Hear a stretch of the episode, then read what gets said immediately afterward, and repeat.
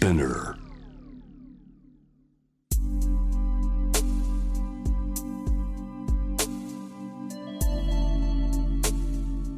眠らない街六本木。高層ビルの一室に現れる深夜の保健室。重たいドアの向こう側。ここでは誰もが飾らない言葉で語り始める。心の声を聞き出す。特別な聴診器を持って迎えるのは酒と涙と哀愁をこよなく愛するイラストレーターの田中美咲。恋仕事家族。そして性のこと。一人一人で違う。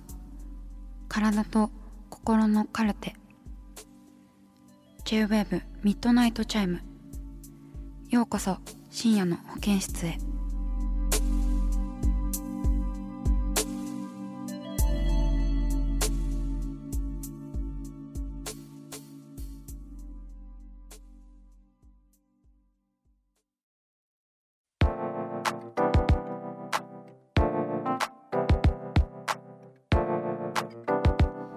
田中美咲がお送りしています。深夜の保健室ミッドナイトチャイム。今回は結婚にまつわるお悩みが多めということでね皆さん悩んでらっしゃるようですね。えー、早速それを中心に紹介していきます。ラジオネームささみさん25歳女性神奈川県の方です。こんばんは。現在家族3人で賃貸マンションに暮らしているのですがとある事情で引っ越しをしないといけない状況になりました。私には4年くらいお付き合いしている彼がいて彼は現在一人暮らしです。今の状況を相談しつつ今後2人暮らしする気はないかと確認したのですが他人と暮らすことが想像できないので一緒に暮らす気はないと言われました。私は結婚には興味がないのですが今後一緒に生活をしていきたいなとはなんとなく思っていました。彼からはっきり2人暮らしする気はないと言われ傷つき冷めてしまい今後も付き合っていいのか不安になっています。アドバイスをしていただけると嬉しいです。とのことです。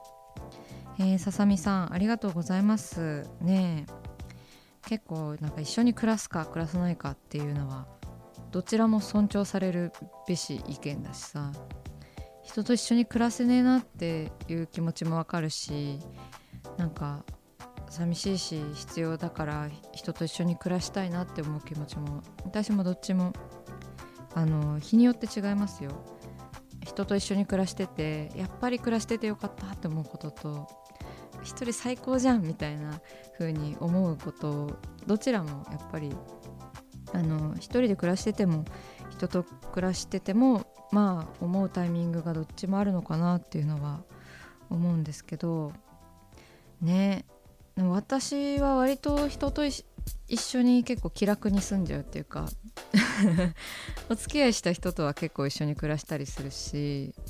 友達ともね今一緒に暮らしているし結構ねその辺のフットワークは気楽で軽いんですけどでもね暮らしてみないとわからないことっていうのはねパートナーですごいあってそういう他人を知るっていう意味では一緒に暮らしてみるっていうのはすごい重要なことですね。そのパートナーとして相手をもっと知りたいとか思うのであればね。まあ私は結構気楽に住んじゃうしなんかその2人暮らしをするっていうのってなんか暮らせるからっていう理由だけじゃないじゃないですか。あの東京とかって家賃高いしさ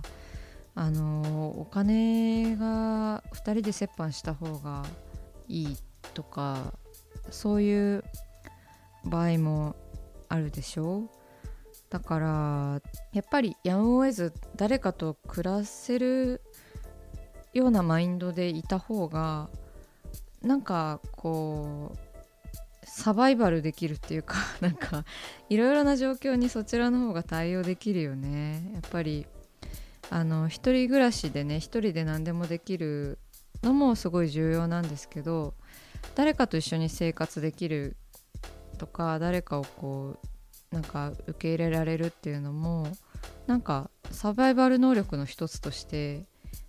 まあなんだろう協調性っていうのかな。の意味としてなんか割と役に立つことではあると思います。でも人と一緒になんて絶対暮らせないって人いるしあのそれもすごく尊重されるべきプライバシーだと思うのでまあ話し合いですねそこもね。でも今回はささみさんがね現在引っ越しをしないといけない状況になって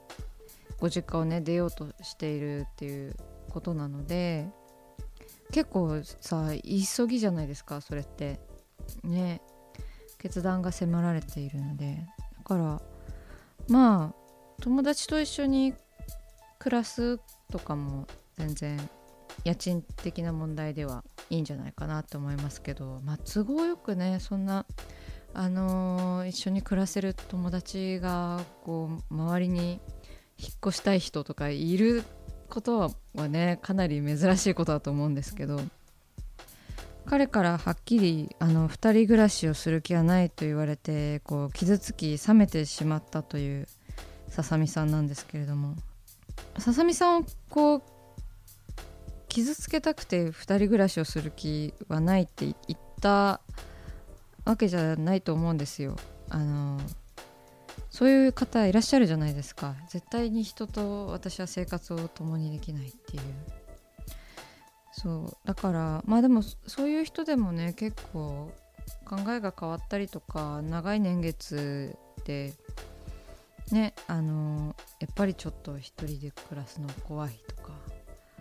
辛いとかいう風に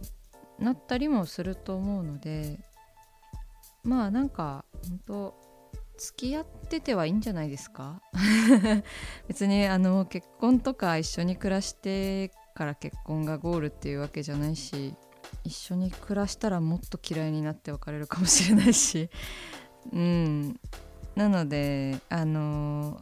別れる理由にはならないんじゃないかな。うん。でも25歳でちょっとお付き合いしてる人のことをもっと知りたいっていうタイミングっていうのも分かりますよね。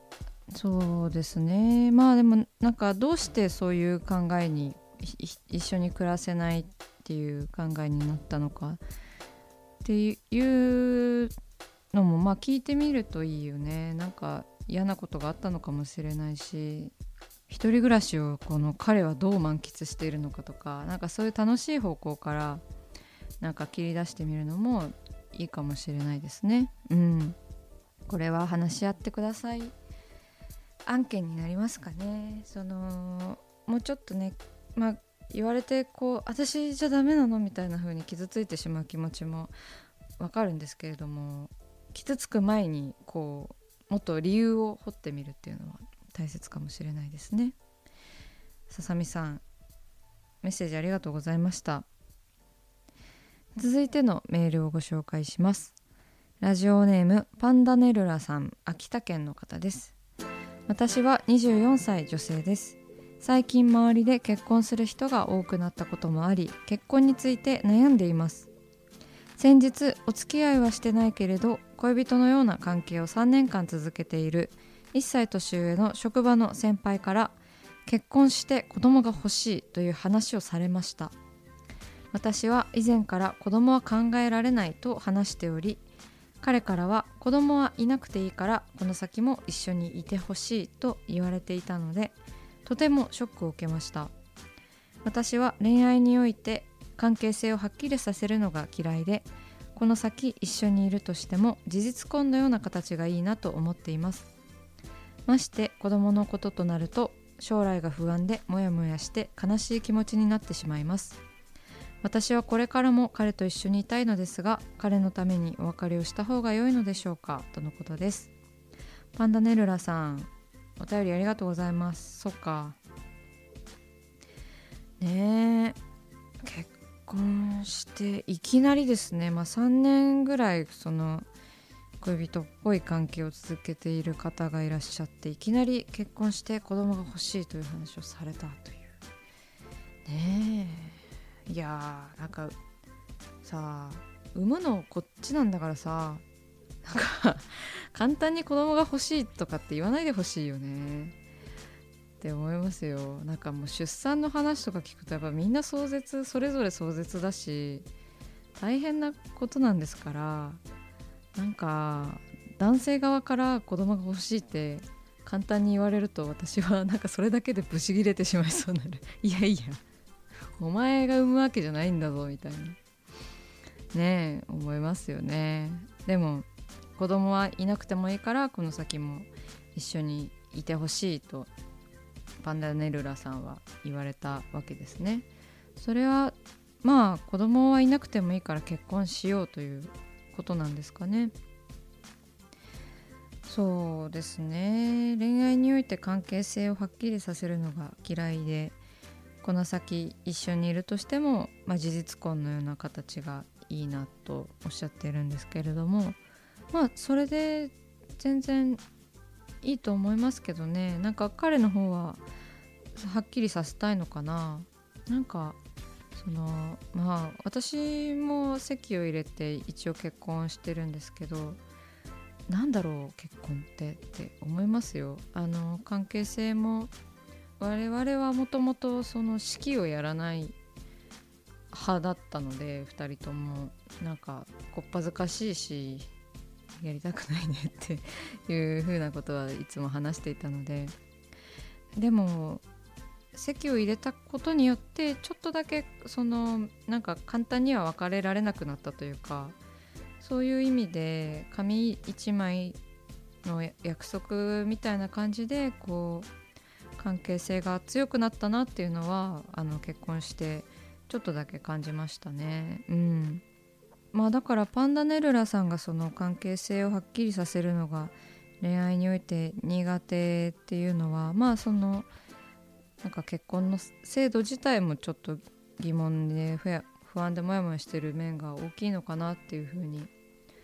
思いますね。うん、もっと2人だけの関係の愛情の形みたいなものを話し合って立ち上げられたら良いですよね。こちらもなんかやっぱ結婚の話題パートナーとの問題っていうのはやっぱり話し合いステッカーになっちゃうですよね。パンダネルラさんお便りありがとうございました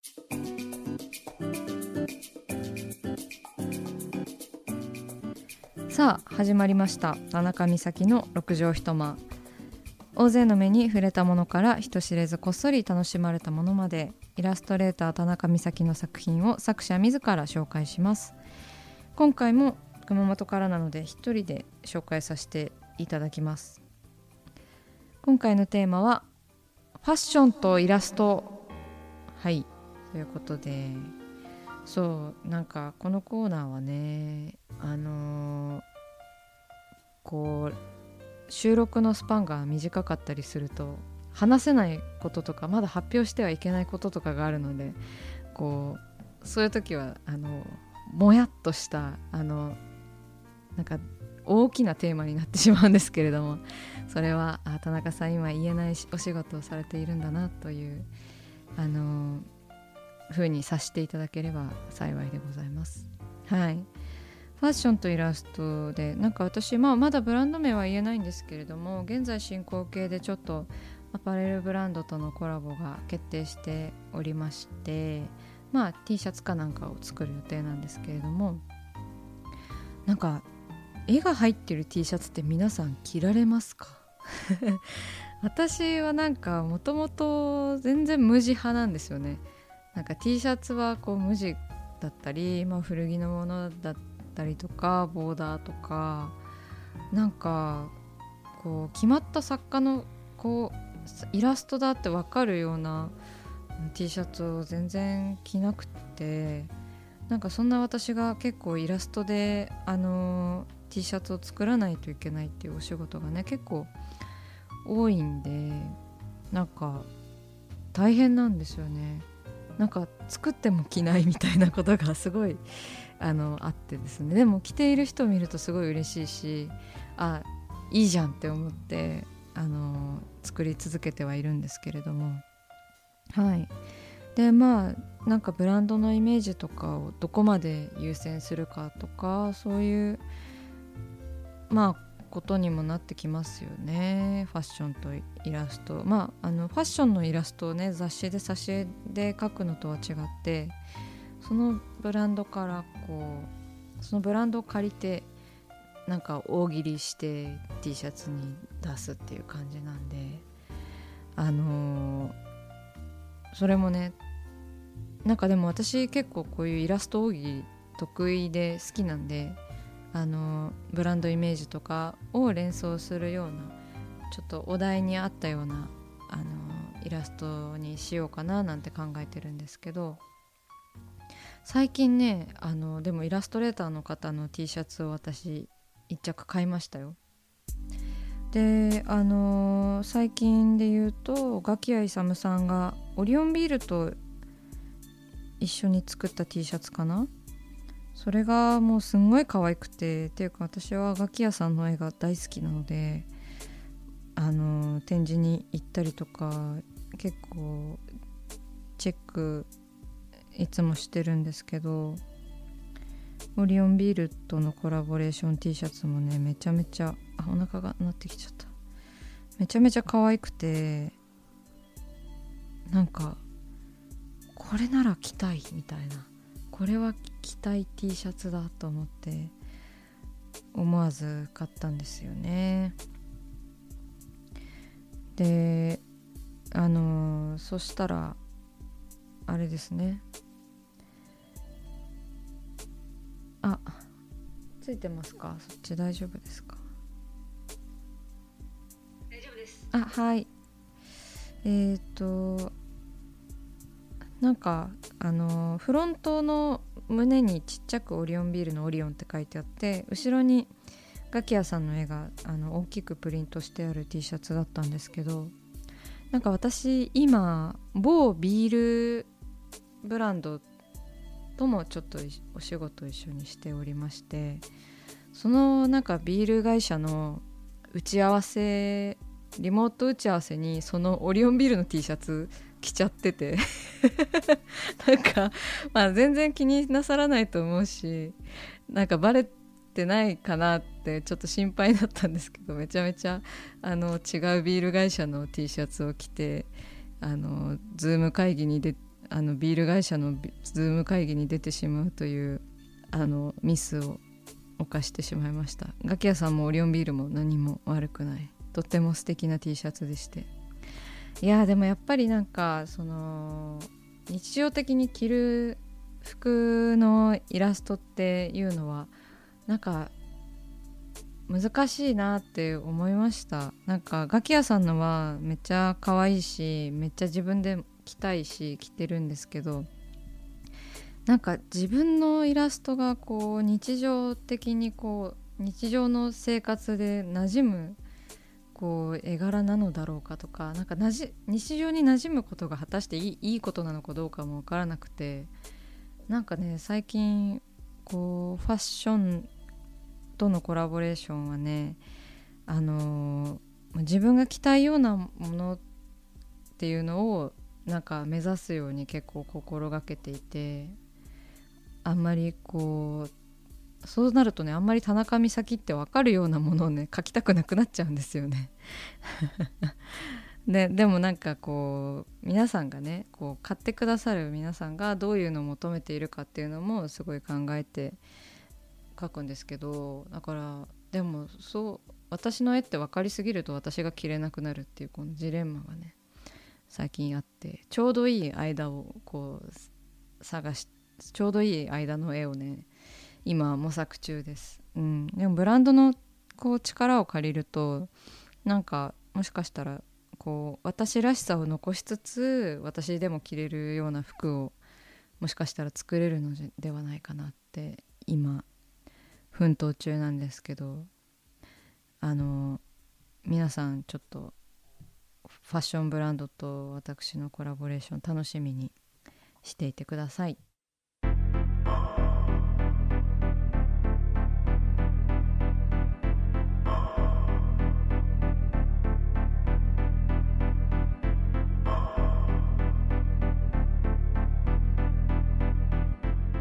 の中だから話せる。体のこと心のこと。 J-WAVE ミッドナイトチャイム公式サイトとインスタグラムは24時間オープンしています。あなたの悩み番組へのメッセージお寄せください。来週もイラストレーターの田中美咲が深夜の保健室でお待ちしています。